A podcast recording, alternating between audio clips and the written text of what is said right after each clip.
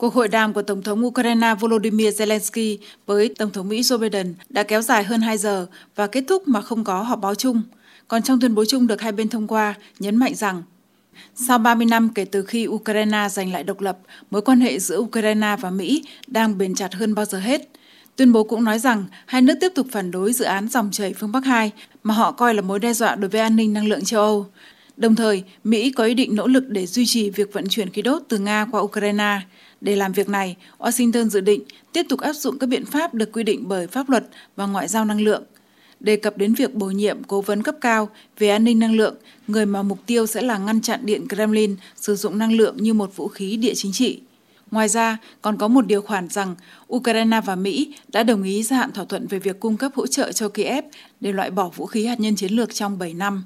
Mỹ cũng hứa sẽ tiếp tục cung cấp hỗ trợ nhân đạo cho Ukraine. Năm nay, Kiev sẽ nhận thêm 45 triệu đô la. Trước cuộc gặp với nhà lãnh đạo Ukraine Volodymyr Zelensky, Tổng thống Mỹ Joe Biden đã thông báo về việc khôi phục Ủy ban đối tác chiến lược giữa các nước và ký kết một thỏa thuận khung về các nền tảng chiến lược của quan hệ đối tác quốc phòng. Mỹ đang phân bổ một gói hỗ trợ quân sự mới với số tiền 60 triệu đô la cho Ukraine. Còn theo Bộ trưởng Quốc phòng Mỹ Lord Austin, trong gói hỗ trợ này bao gồm việc cung cấp các hệ thống tên lửa chống tăng Javelin. Tổng thống Ukraine Volodymyr Zelensky đến Mỹ theo lời mời của Tổng thống Joe Biden vào ngày 31 tháng 8. Kể từ thời điểm đó, ông đã gặp người đứng đầu Bộ Năng lượng Jennifer Greenholm và người đứng đầu Bộ Quốc phòng Lord Austin.